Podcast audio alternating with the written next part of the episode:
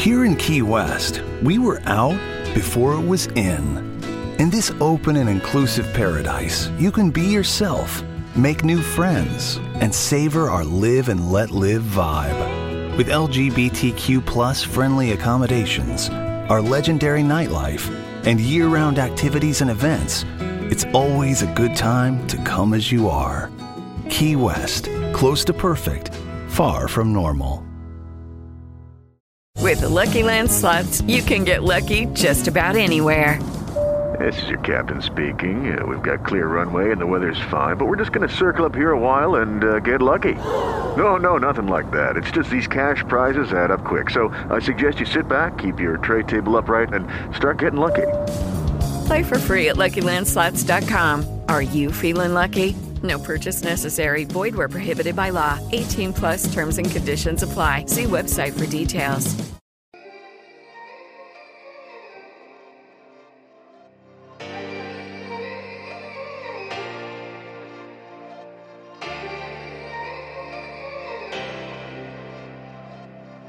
Welcome to the Share the Wealth Show, where minority professionals can learn to escape the racial wealth gap and catapult themselves into abundance. Your host, Nicole Pendergrass, grew her net worth from being negative to multiple six figures. Join her on her investigative mission to expose secret strategies of the wealthy so we can all have the tools needed to build the life and legacy we were created to possess. Now it's time for the show. Well, hello there, wealthpreneur. Welcome back to the Share the Wealth Show. This is the show where we discuss strategies on how to build, grow, and protect minority wealth. And today we are actually presenting you with our podcast spotlight series. This is where we are highlighting other high level and impactful podcasts and episodes that are in alignment with the Share the Wealth Show mission of building and growing minority wealth. So I really enjoyed this episode, and I know you will too. So enjoy the show. I personally believe that having too much cash on hand is really just risk aversion in a different outfit. Yeah. If you're interested in building wealth beyond just your basic needs being taken care of, part of that strategy should include stress testing your relationship with risk and learning all of the ways that your money can work harder than you. I get that loss aversion is a real thing, but so is inflation. Yeah. And the longer you have your money sitting in places where the interest rate isn't keeping pace with the rising cost of living, you're going to experience a decrease in your purchasing power over time, which erodes the value of your savings to begin with.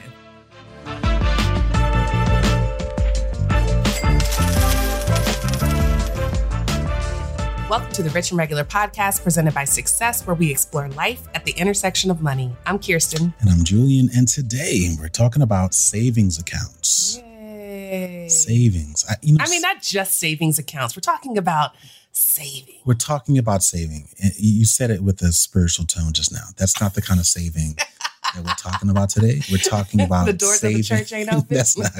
Yeah, we're not welcoming every and anyone in. No, obviously, I'm joking here, but we're we're talking about savings, and I will use a bit of a spiritual reference. I feel like savings or the act of saving is like the holy grail of personal finance. It's Oh, like, yeah. It's like the synonym. It's like when you when you mention it, it's like saving. It's almost like synonymous. It's Yeah. like it's it's what you mean. This is what you mean by Saving. personal finance. You're talking about saving and the importance of saving, right? Like that's Investing is like next level. investing is next level, right? Yeah. But it all starts with It starts saving. with saving. Yeah, it's it's interesting. It's like one of those things that um, you know, I think about Google, right? Being synonymous with search. Yes. You know, but there's a downside to that. And I think that's kind of where we are actually both with Google and saving, where so many people are accustomed to it that they've really like stopped to think about like, why did I start using this tool? Why did I start doing this thing? Like, is there anything else new out there?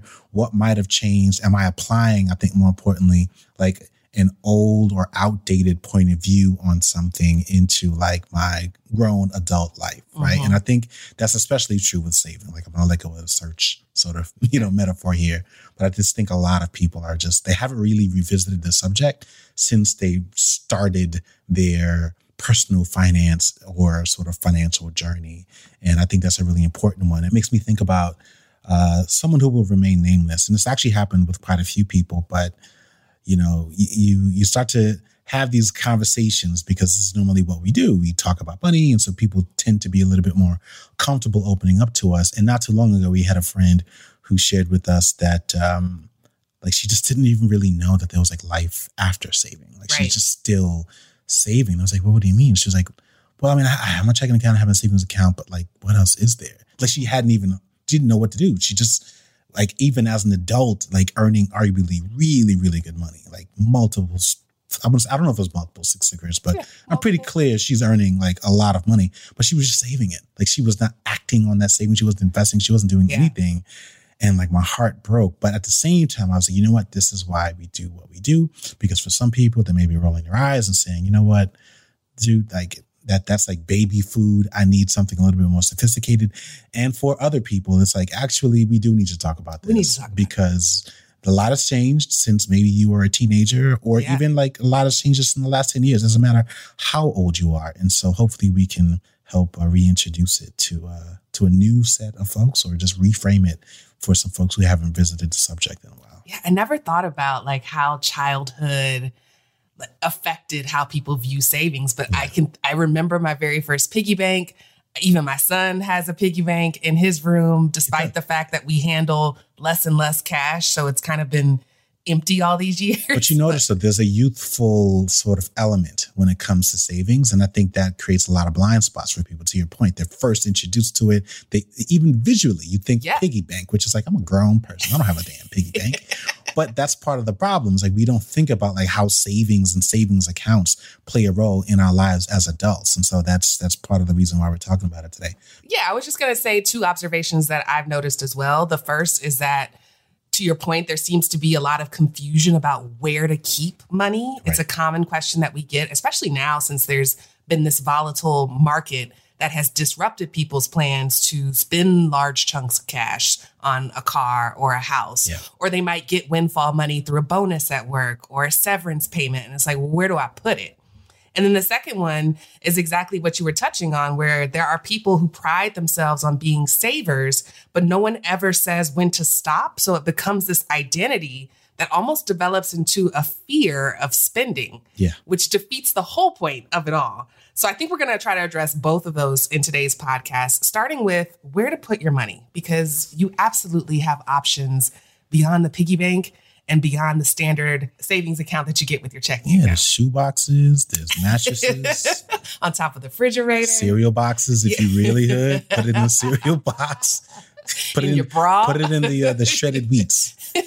Because nobody's ever going to open that. All right, so let's talk about different savings accounts. So, first of all, there's your standard savings account that you typically get when you open your checking account at a bank. They throw it in there as a perk and a benefit. Some have a minimum balance, but it's usually reasonable, like $250. And they typically have a slightly higher, I mean, slightly higher, but still statistically insignificant interest rate attached to them as an incentive for you to keep your money in there.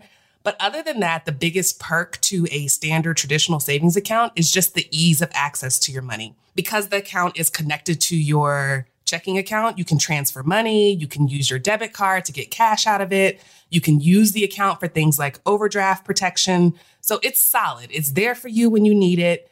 It's the continental breakfast of savings accounts. I was going to say Like, it's the back pocket. it's the back It's pocket. the back pocket of accounts.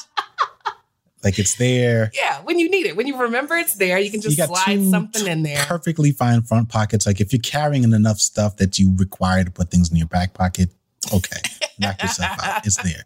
But like you got two perfectly good front pockets, especially the right back pocket.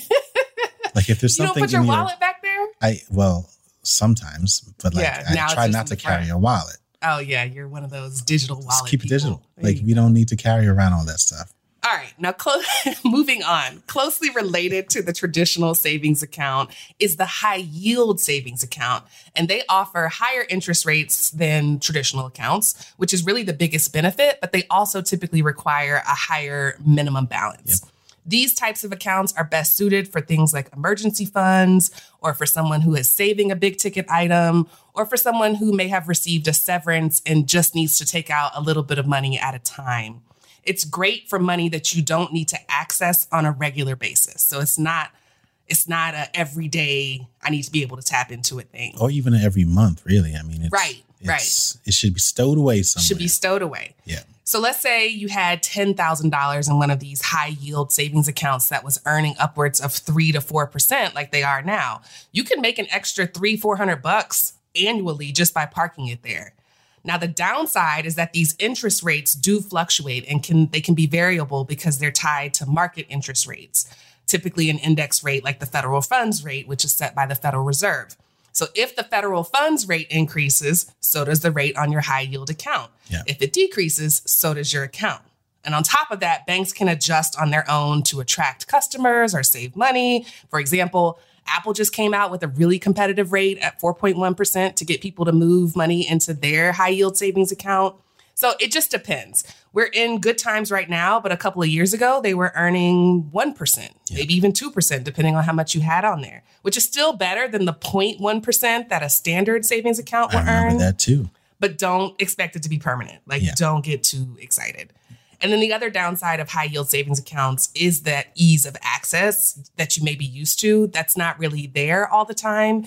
Sometimes you have to wait 48 hours for the money to transfer to your checking account, or there might be a fee to use the debit card in a familiar ATM. Yeah. So there's just, you know, there's some trade offs that you make. Yeah. Do you remember your first savings account?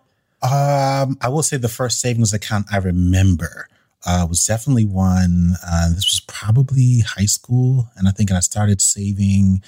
Um, I think I was doing. I was working with a guy. It was like a friend of my mom's, and basically helping to like set up for conferences back then, like getting kicked back some cash on the side, and it was fine. And I would park that money in a savings account, and then ultimately I used all of that to help get my first car. I don't remember it playing like a really important part of my life, but I do remember having like that little deposit slip, which I don't think I ever, Yeah. you know, like that book of slips. Oh, yeah. And you, you never use it. Like, I don't know anyone who's ever actually run it. out, you ran out of slips. Oh, I didn't run out of like, no one ever runs out of savings account slips. It's but I would fill one out when I got like birthday money or graduation Correct. money, and it would go in my savings account. Yeah, you felt like you were doing something. I was doing something. So there you go. Okay, so there are savings accounts. There are then high yield, high yield, excuse me, savings accounts.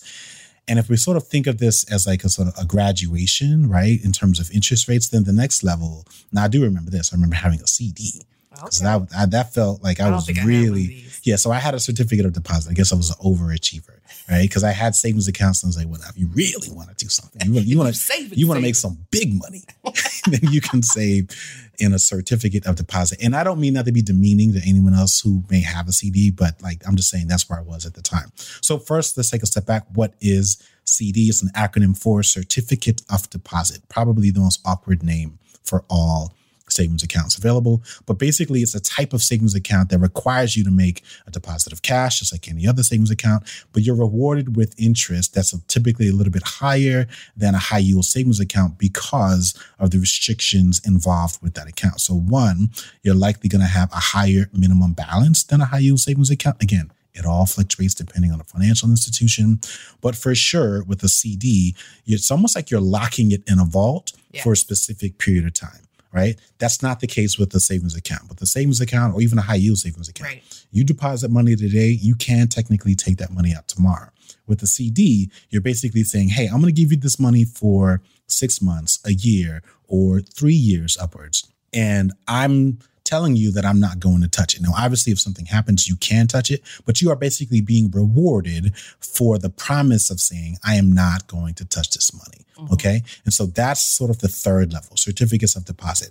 I think it's good for people who, you know, you may have like a sudden amount of cash and you're like, I, I think more than anything, you're just like really maybe struggling with discipline or you really need to learn that discipline. And so as a result, you need a punitive measure or like you need it to be really difficult to like access that money. Like you gotta wake up, you gotta go to the bank, you gotta like you need an obstacle, like a real Right. obstacle. This is where CDs come into play. And again, that can be either for a teenager, it can be for a young adult, it can be anyone. It's really just about having that discipline. So, in terms of penalties, uh, what might that penalty actually be? Well, basically, they just take away the incentive. They take away the incentive, and in some cases, they also slap you with like a flat a flat fee, right? The incentive being the, The incentive being the interest that you would have earned, they basically take all of that back, right? Whereas you don't have that case with the savings account.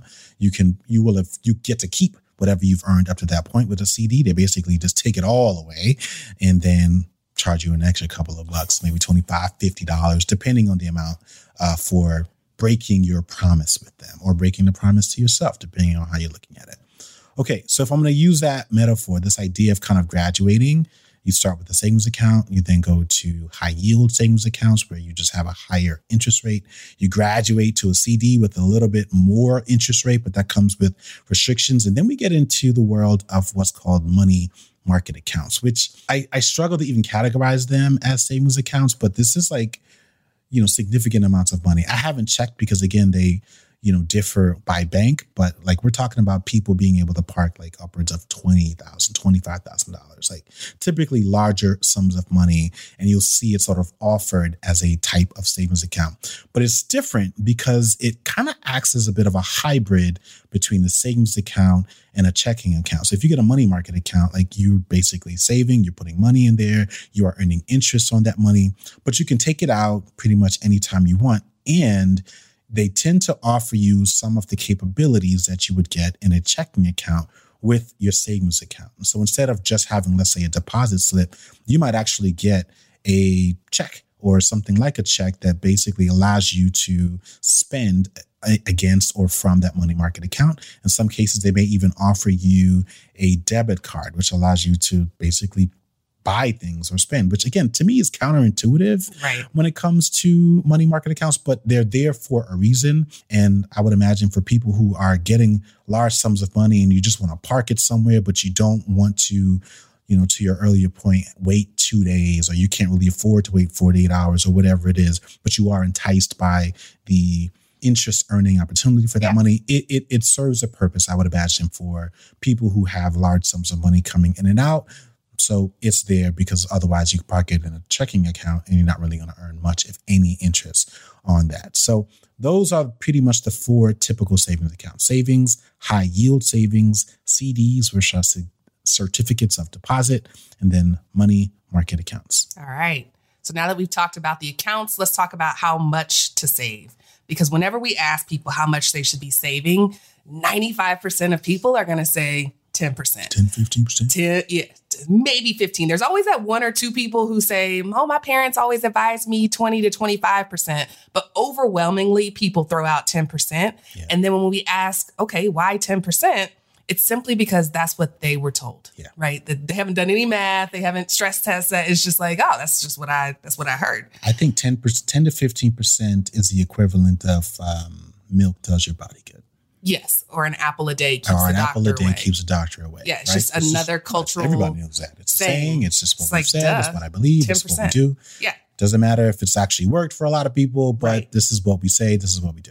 Which is a good point because since we started Rich and Regular, our mission has always been to inspire better conversations about money. And part of that mission and, and trying to get a better conversation means really questioning these old rules of thumb, like saving 10%. Because if the data around the retirement crisis and the number of people who can't afford a $1,000 emergency tells us anything, it's that 10% is a start, but it's probably not enough. Probably need to add a little little dip on that chip. Yeah, it's interesting because when I think about savings, I really try to look at the bigger picture because everyone's life is different. So like it's important to have these general rules of thumb, but I don't think we should be so tied to them that we're actually trying to make our lives sort of fit around these rules of yeah, thumb they're because not gospel. They're not gospel, right? That that really like makes it difficult. And I think that's part of the reason why so many people get tripped up.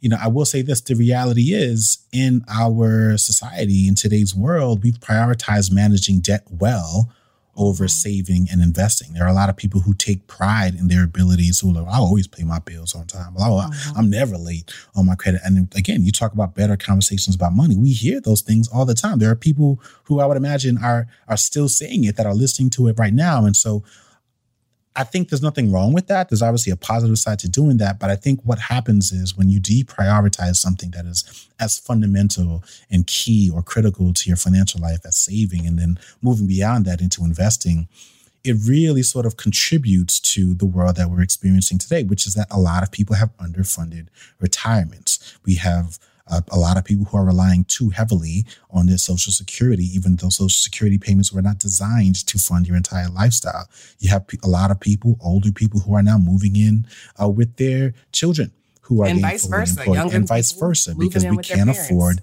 the rising cost of living. And so all of these things I think are working together. Like, yes, there are all of the isms and all of the bad things out there that are happening, but we can't ignore the role that personal responsibility plays in all of this. And the reality is we just don't save enough. We have not saved enough. And as a result, we need to revisit some of those rules. When I think about um, the old rule of thumb, it's like we used to allow people to smoke on airplanes or, you know, uh, we didn't always have seatbelt laws. No. They literally used to be cocaine and Coca-Cola. Like I, I think of like these old rules as sort of lingering stories that we tell ourselves that were birthed in a different time and are still being practiced today to our detriment. So we And have to wait for something to happen in order for people to kind of snap out of it and say, you know what, maybe we should revisit this rule or certainly revisit sort of managing our lives so strictly around these rules because it doesn't seem to be working. Yeah, sometimes it just takes a while for us to understand the long term implications of a decision that we made as a culture, as a society. You know, when we were smoking on airplanes, we weren't aware that 40 years from the line down the line you might suffer from lung cancer or emphysema it just felt like oh this is fun once they found out they started putting warnings on things people started talking about the dangers of smoking doctors would encourage you to quit Right. and the same is true for saving 10%, where it's like, okay, we've tried that rule long enough. We now have fast forwarded to 50 years. We know about technology. We know Correct. about the rising cost of living. Yep. We know about health and, and the rising costs of healthcare. And like 10% just isn't going to get you It's all the way there. It's a start. It's a start. But like we have to, you know, keep going. Okay, so here's a newer rule, and I'm not I'm not co-signing this rule, but I am saying this is a newer rule It's a framework. or a framework, a newer way of looking at it, and it's called the 50 30 20 framework, right? So 50 30 20. Obviously, those all add up to 100. This is a way of looking at your income or your budget, uh, and the way it works is pretty much saying, all right, you should divide your income into three categories. There are needs, there are wants, and then there are savings. It's called the 50 30 20 rule. And so you can basically see where we're going here. The idea is that 50% should be spent on necessities, things that you absolutely need to have housing, transportation, uh, food, insurance. That should account for about 50% of your income. And then we move on to the 30. These are your wants. These are the want to haves, not the must haves. These are things like entertainment. This is the nights out, the Netflix, the date nights, your clothes, all of those things. And then you have the 20% remaining. And the idea here is to say 20% of your income should be saved. So off the bat, I like that because we're saying, hey, we've recognized that 10% is enough. And we're recommending that 20% be this new number that people focus on. I love that.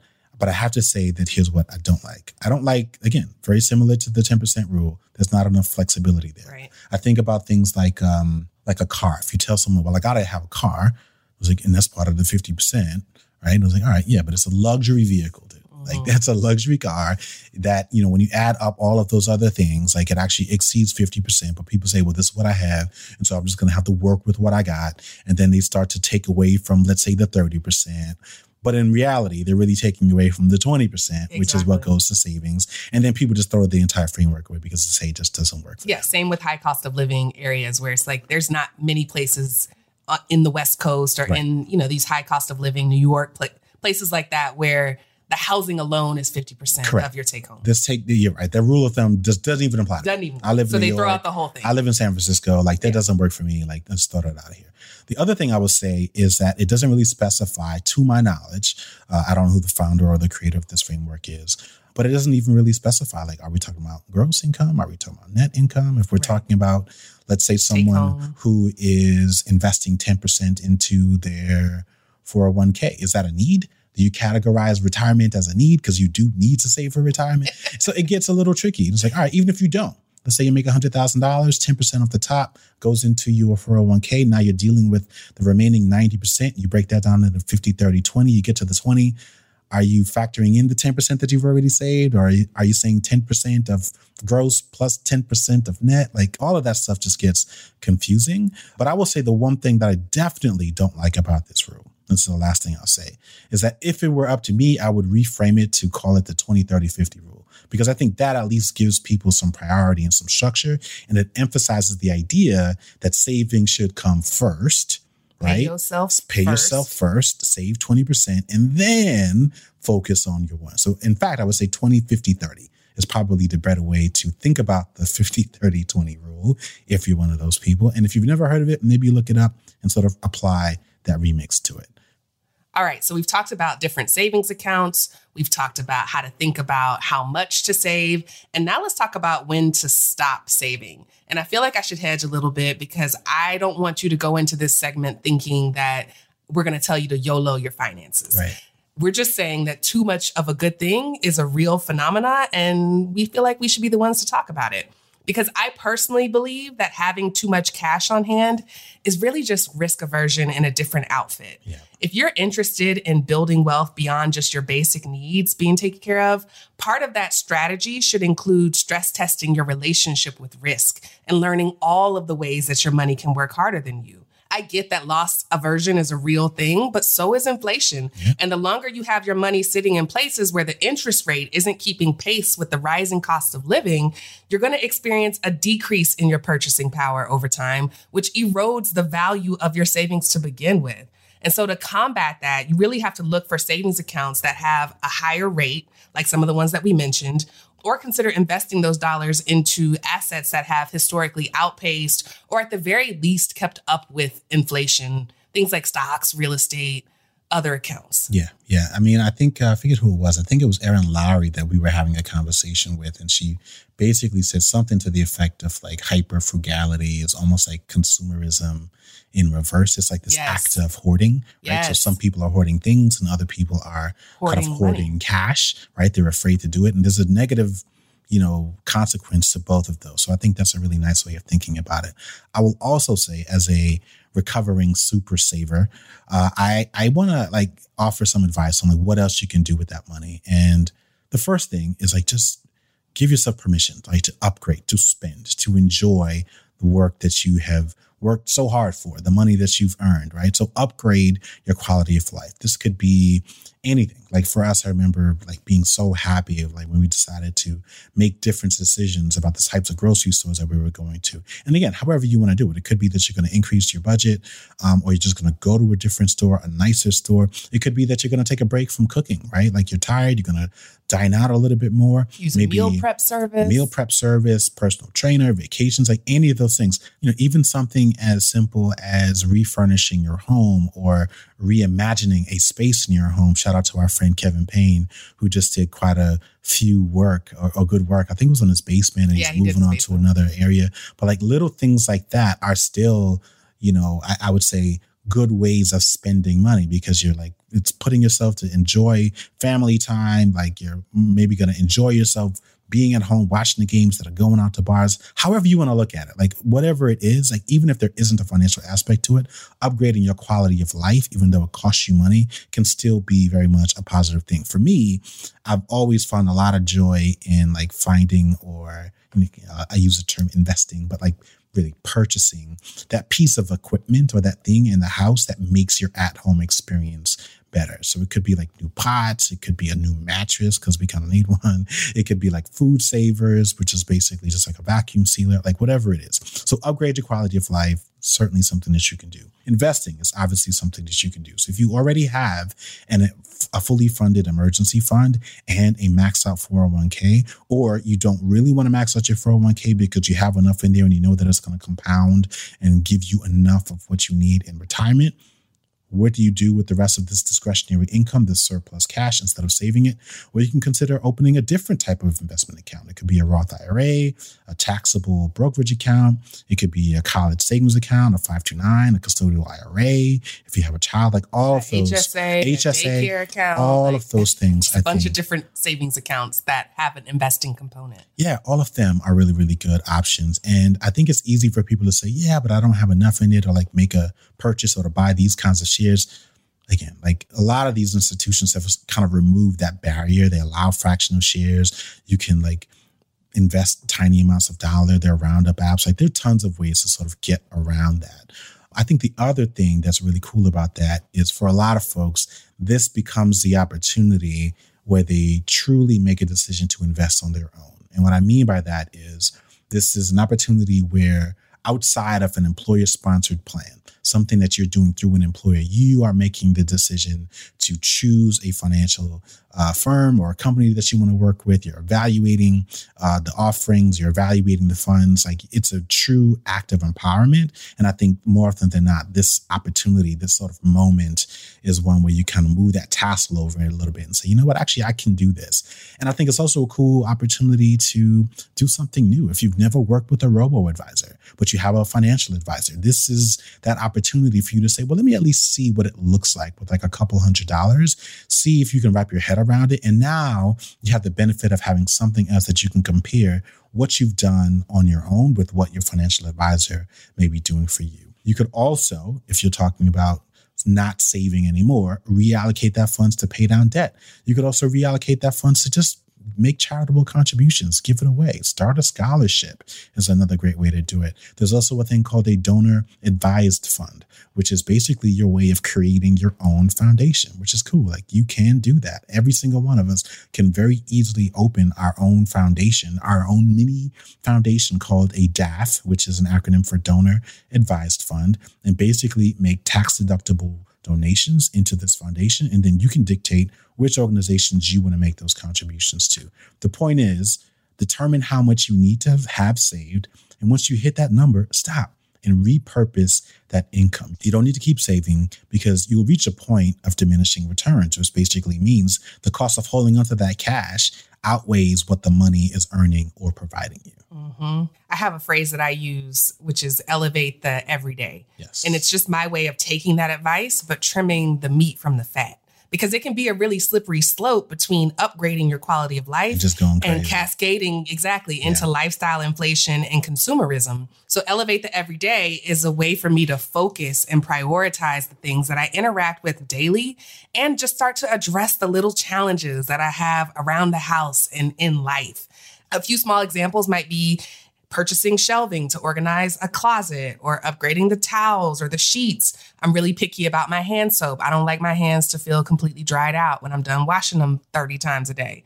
I use salon quality skincare and hair care. We buy the more expensive coffee. These are things that we interact with on some level every single day. And then there are the subscriptions. I believe in a strict media diet for my own mental health and well being. So I purchase content and I subscribe to publications that have a paywall. I invest in smart fitness equipment and insoles for my shoes. I don't just buy off the rack. I get I get them custom now because my feet done changed. Make sure they can hear the head, yeah. all of the Flexing energy. on you. Okay, we get it. I also have a sauna membership, which allows me unlimited access to UV saunas, cold plunges, hydro massage technology. So these are all the ways that I have just kind of reprioritized the money that we would have been using to save to actually improve the quality of life, which encourages me to live more in the moment. You still haven't tried the cold plunge yet, though, right? I haven't tried that. I've been so working my way up to that- it. that- that- that- If you're listening out there, I've been would doing the cold shower thing. Um, leave us a rating and reviews, and encourage her to use the cold plunge that we pay for. we pay because for, it's included It in the doesn't membership. matter. You don't use it. You've been talking about it. Y'all help me out. Get her to actually take advantage of that thing that she's over here giving you guys advice about. Last couple of things with savings accounts, and this is a really important one, uh, and I'll try to breeze through this before we get to final thoughts. Uh, there are withdrawal limits with savings accounts. This is a sort of a two part enforcement lever that is in part being enacted by the federal government, the Federal Reserve, I believe, and the banking institutions themselves. So there's a federal rule called Regulation D, which is used to limit certain types of withdrawals. Uh, basically, there's a cap on it. So I'm pretty sure you can make no more than six a month. And it's a weird thing because it's in part like an institutional law, but it's also like a law law, right? So a couple of things you want to be mindful of because if we're talking about savings accounts specifically as it relates to emergency funds, well, obviously you can see a world where these two sort of conflict. So you want to be mindful of a couple of things. One, if you're looking for a new savings account, or if you're looking at your existing savings account, you want to make sure that you are clear on what the maximum withdrawal amounts for your savings account are. Is it $500?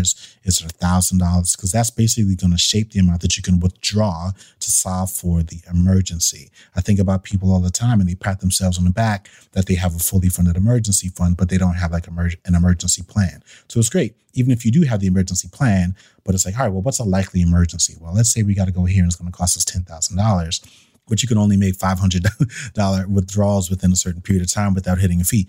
Not to say that you can't access your money, but you certainly have to factor in those things into your account. So you want to find out what that minimum number is. And if you realize that your actual institution may not necessarily be suitable for your actual emergency plan, you might want to reevaluate where you're parking your emergency fund and you might even say, you know what, it's not worth going there because it offers a higher interest rate because of the purpose of that particular account. Like the ease of access, the speed in which you can get that money, be it instant or 24 hours, may outweigh the couple extra $100 or $200 that you're going to earn in interest on an annual basis. So I think that's a really, really important point because savings accounts are very popular for people housing emergency funds. But more often than not, we don't think about emergency planning and the role that savings account functions play in the role in actually being able to handle an emergency when it comes. I love that. That's a great takeaway. I you made me start thinking like, dang, what's our what's our daily withdrawal? All right, final thoughts. All right. So, my final thought is that look, people who are really good at saving deserve to be celebrated. They've got the dedication and the discipline that has put them in a really strong financial position, which is an achievement in and of itself. But I just want to gently invite, y'all know I like to gently invite. I like to gently invite you to the world of financial goal setting beyond saving. Because if you really take some time and look at your why with curiosity instead of judgment, you might find that the benefits of compounding interest, diversification, and long term growth actually outweigh the safety and security of just this growing pile of money in a savings account. And you might stumble upon some investment goals that don't have a financial angle. Maybe you've always wanted to start a business or donate back to your school or buy season tickets for your favorite team. There's nothing wrong with investments in yourself, in your community, or even in your joy. For me, it just boils down to seeing your money as a tool for a better quality of life throughout and not just always a future state. Yeah, I love that. I have a similar point of view. Big surprise there. I think uh, saving is a skill. It's a skill that, you know, can serve you your entire life, right? And I think for a lot of folks, once they've built that skill and they've mastered it, the, the problem is they don't really revisit it. And so I, I look at this and I don't know why, but my brain immediately goes to like the treadmill at the gym. Maybe because I'm getting a little older and I realize that like as this little ticker, there's this thing on the side that shows like this is your target heart rate or your peak heart rate if you're 18 to 29 or 30 to 45. I'm like, ooh, I'm getting, I'm moving down the ladder here. I'm not, you know, so I'm one sort of realizing, first of all, like, don't be so hard on yourself. Like this is actually good for you. But all of that to say, I think when it comes to saving, if I'm sort of following that framework, as you get older, the role that saving plays in your life might fluctuate right? The skill is still there, but the role that it plays is certainly worthy of revisiting. And I think that's part of the reason why we wanted to revisit that subject now. If you're in your middle age or approaching middle age, think about saving differently as you did when you first started out in your teenage years or in your 20s. And certainly if you're older and you're thinking about it in your 60s or 75, all those things like how quickly you can access it, access the ATMs, like some of these features may not even be relevant to you anymore. And so I think that's really what people should be thinking about or the way that they should be thinking about savings accounts for any purpose, whether you're saving for a vacation, saving for a big spend or saving for emergencies. All of those things are different as you get older. And so you should really be factoring in this new set of criteria as you're thinking about saving as a whole. The good news is you've done the work, you've got the skill. It's kind of like riding a bike, you never really lose it. I love that. All right. Well, thank you for listening to another episode of the Rich and Regular podcast presented by Success. If you are a long-time listener of this podcast and you've been saving your review, take this as your sign to repurpose that energy and head on over to the ratings and review page and leave us a five star rating and review. We will see y'all next week. See you.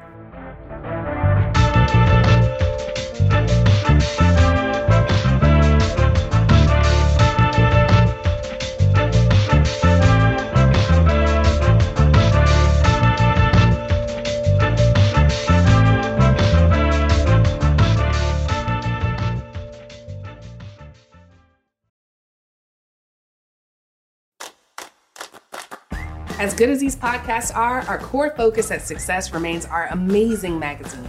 If you want our best stuff, you need to subscribe. Many of the voices you hear here share more thoughts there. Yep, we also have big plans for 2022 as that will be our 125th anniversary. Yes. Yeah, Success Magazine guides you down the path to your best life. So head to success.com slash subscribe. Here in Key West, we were out before it was in. In this open and inclusive paradise, you can be yourself, make new friends, and savor our live and let live vibe. With LGBTQ friendly accommodations, our legendary nightlife, and year round activities and events, it's always a good time to come as you are. Key West, close to perfect, far from normal. With the Lucky Land slots, you can get lucky just about anywhere. This is your captain speaking. Uh, we've got clear runway and the weather's fine, but we're just going to circle up here a while and uh, get lucky. No, no, nothing like that. It's just these cash prizes add up quick. So I suggest you sit back, keep your tray table upright, and start getting lucky. Play for free at LuckyLandSlots.com. Are you feeling lucky? No purchase necessary. Void where prohibited by law. 18 plus terms and conditions apply. See website for details.